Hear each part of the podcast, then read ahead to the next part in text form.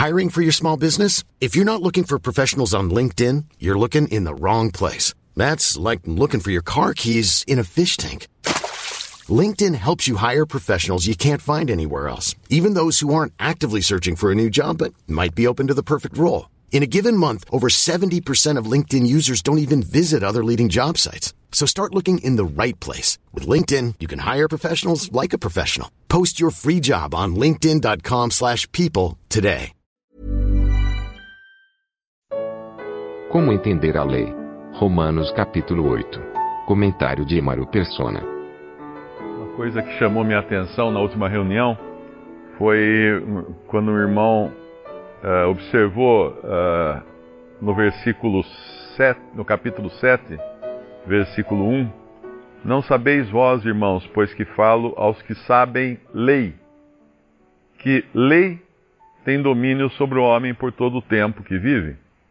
Não é a lei, uh, na tradução do Darby ele coloca lei, não a lei, porque não está falando da lei mosaica.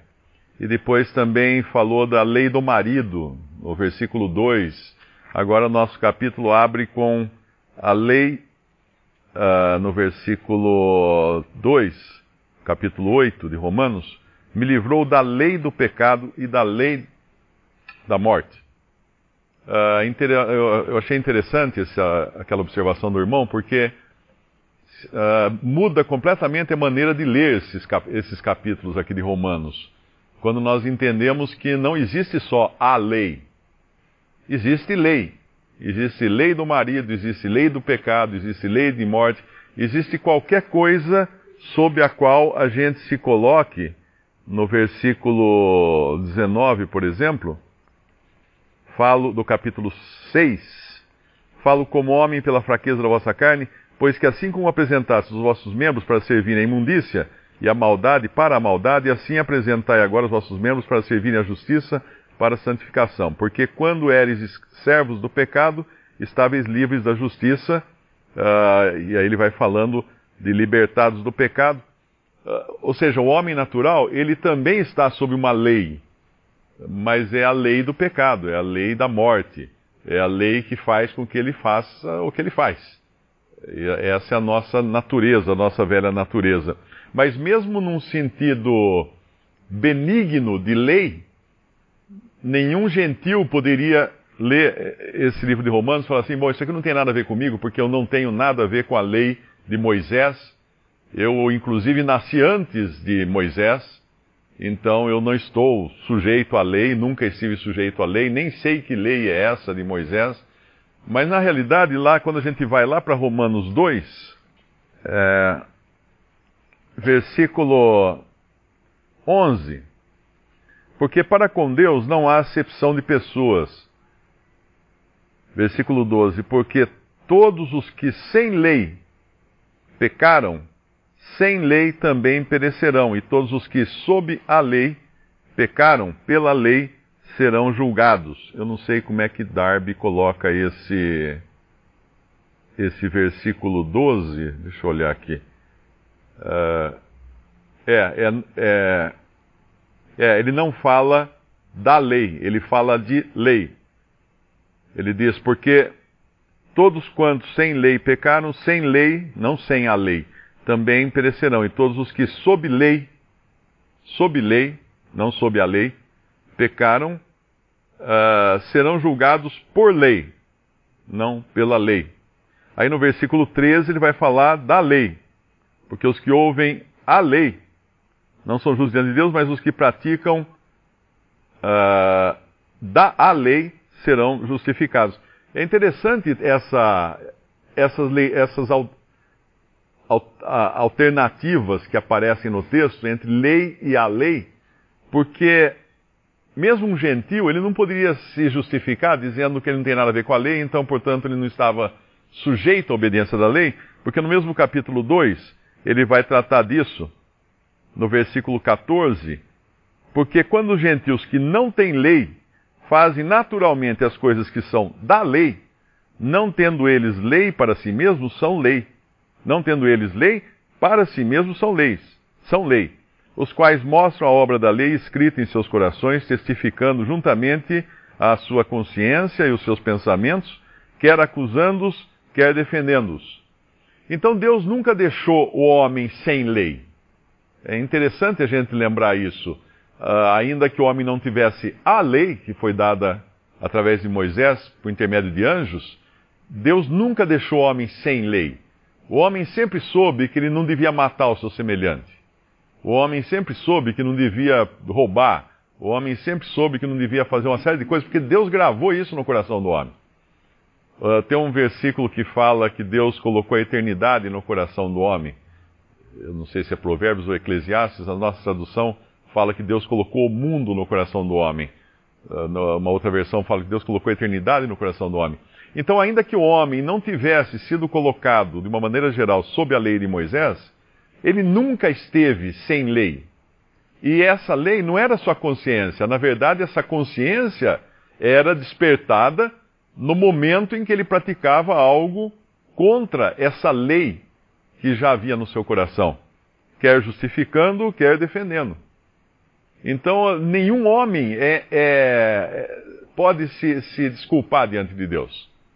Ainda que ele não tenha tido acesso à lei de Moisés, todos os homens são responsáveis. Isso é importante uh, para a gente dar continuidade até nesse estudo de Romanos, que agora vai entrar no capítulo 8, que é uh, que vai falar dos que estão em Cristo Jesus. Então, uh, às vezes as pessoas escrevem também perguntando mas em quem nunca, quem nunca ouviu, quem nunca leu a Bíblia, quem nunca. Aí eu sempre gosto de dar o exemplo da Bíblia como um espelho. Uma pessoa chega e fala assim, mas eu não sei o que você está vendo nesse espelho. Eu pego e empresto o espelho para ela e falo, olha, olha o que eu estou vendo no espelho. No momento em que ela olha para o espelho, aí ela se vê. Então a mesma coisa, a revelação de Deus foi dada àqueles que têm a revelação de Deus. Ela não fala para quem não tem a revelação de Deus. E nem fala sobre os que não têm a revelação de Deus. Ela fala para. No momento que uma pessoa entra em contato com a palavra de Deus, ela está responsável agora por tudo que a palavra de Deus vai trazer diante dela. Aí o que não entrou em contato? Eu, não, uh, eu, eu tenho que emprestar o espelho para ele olhar, para ver se uh, quando ele olhar, a Bíblia está falando dele. E certamente quando ele olhar para ela, a Bíblia estará falando dele porque agora ele está em contato e ele está então responsável uh, em cumprir aquilo que Deus deseja de nós. Mas era só uma observação uh, que eu até conversei com o irmão depois da reunião passada, que eu achei interessante observar essas nuances no texto, porque a gente aprende muito mais quando percebe essas coisas assim que parecem escondidinhas, né, e, e muitas vezes mascaradas por alguma tradução não muito correta. Mas um crente pode ainda andar na carne, não no sentido de, de permissão né, de andar na carne. Uh, ele é capaz de andar na carne? Certamente. Por isso que Paulo, lá em 1 Coríntios, capítulo, capítulo 2, ele fala justamente de três classes de pessoas. No capítulo 2, versículo 14. Ora, o homem natural não compreende as coisas do Espírito de Deus, porque lhe parecem loucura e não podem entendê-las porque elas se discernem na, uh, espiritualmente. O homem natural é o homem em Adão, o homem que não foi salvo, que não tem salvação ainda, não tem a, a nova natureza agora. Mas aí ele continua: Mas o, o que é espiritual discerne bem tudo, e ele de ninguém é discernido. Agora ele está falando de um crente, mas não apenas de um crente, mas de um crente espiritual de um crente que anda no Espírito. Porque no capítulo 3, versículo 1, ele vai falar de crentes também, só que de crentes que andam na carne. E eu, irmãos, não vos pude falar como espirituais, mas como a carnais, como a meninos em Cristo. Então aqui nós temos as duas posições, que, o que está em Adão, que é o homem natural, e o que está em Cristo, que é o espiritual e o carnal. Por incrível que pareça, né? Mas o carnal está em Cristo? Sim, ele, ele foi salvo. Ele está chamando de irmãos aqui. Paulo está chamando de irmãos ele. Mas não poderia uh, tratá-los como espirituais porque eles estavam andando segundo a carne. Então existe essa, essa possibilidade também. Agora, lá em, lá em, em Romanos 8, E esse é justamente o capítulo que mais fala o Espírito Santo, a palavra Espírito Santo, na, em toda a Bíblia, é o capítulo onde ela mais aparece. E uma, uma coisa curiosa, quando você termina de ler o capítulo 7, é descobrir que ele para de falar eu, porque eu, porque eu, porque eu, porque eu, e agora vai falar ele. Vai falar do Espírito Santo agora. Porque esse, esse é o que realmente vai energizar e, e, e fazer o crente andar de uma maneira agradável a Deus.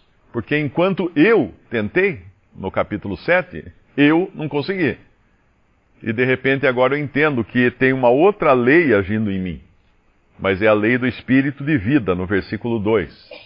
Um irmão comparou isso às asas do pássaro. Tem uma, tem uma lei que puxa o pássaro para o chão. A galinha só anda no chão, não consegue voar, dá voo curto, né? Porque a asa dela é pequenininha. Mas um pássaro que voa, ele tem uma outra lei que se contrapõe à lei da gravidade e ele voa.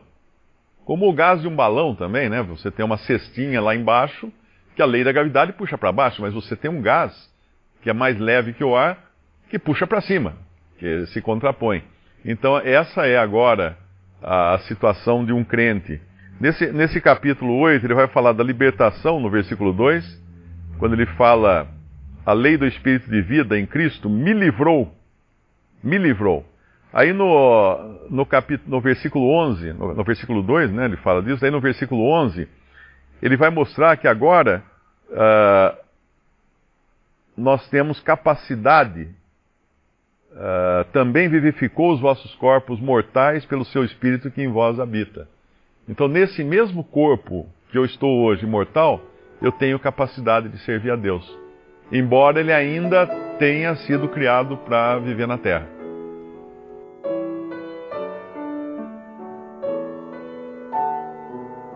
Visite respondi.com.br. Visite também 3minutos.net.